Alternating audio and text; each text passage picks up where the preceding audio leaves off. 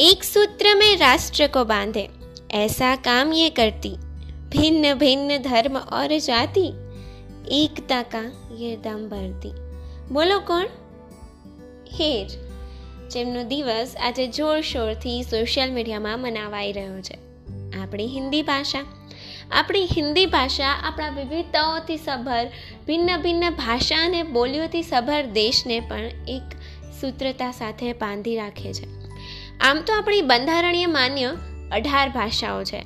બીજી અનેક બોલીઓ છે. તે છતાંય આપણી હિન્દી ભાષા રાષ્ટ્રભાષા છે અને આ હિન્દી ભાષાએ આપણી વિવિધતામાં એકતા, રાષ્ટ્રીયતાને જાળવી રાખવા માટે, દેશના લોકોને વફાદાર રાખવા માટે એક મહત્ત્વનો ભાગ ભજવ્યો છે.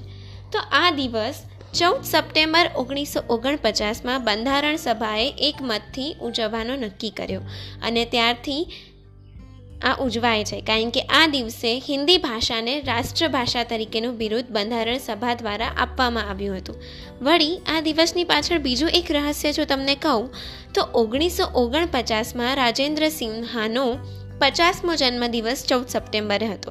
જેમણે હિન્દીને રાષ્ટ્રભાષાનું સન્માન અપાવવા માટે અનેક સંઘર્ષ, અનેક પ્રયત્નો કર્યા અને તેમની યાદમાં પણ આ દિવસને ઉજવવામાં આવે છે.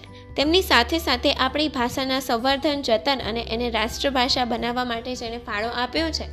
એવા તમામ લોકોને યાદ કરવા જોઈએ. તો એમાં કાકા સાહેબ કાલેલકર મૈથિલી શરણ ગુપ્તા, હરિપ્રસાદ દ્વિવેદી અને શેઠ ગોવિંદાસ એ સૌએ પ્રયત્નો કર્યા છે. અને એટલે જ આજે રાષ્ટ્રભાષા હિન્દીના હિન્દી દિવસના પર્વને જોરશોરથી ઓગણીસો પચાસથી લઈને બે હજાર ઓગણીસ વીસ સુધી જોરશોરથી ઉજવવામાં આવે છે.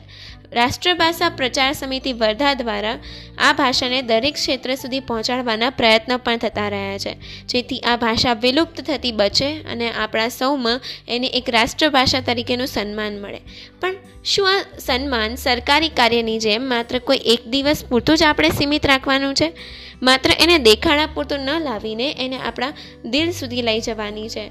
આપણા મનના સન્માન સુધી પહોંચાડવાની છે અને એનું સાચું મહત્ત્વ અને જતન કરવાનું છે. તો આ હતું આપણા હિન્દી દિવસનું મહત્ત્વ અને એની પાછળનો ઇતિહાસ.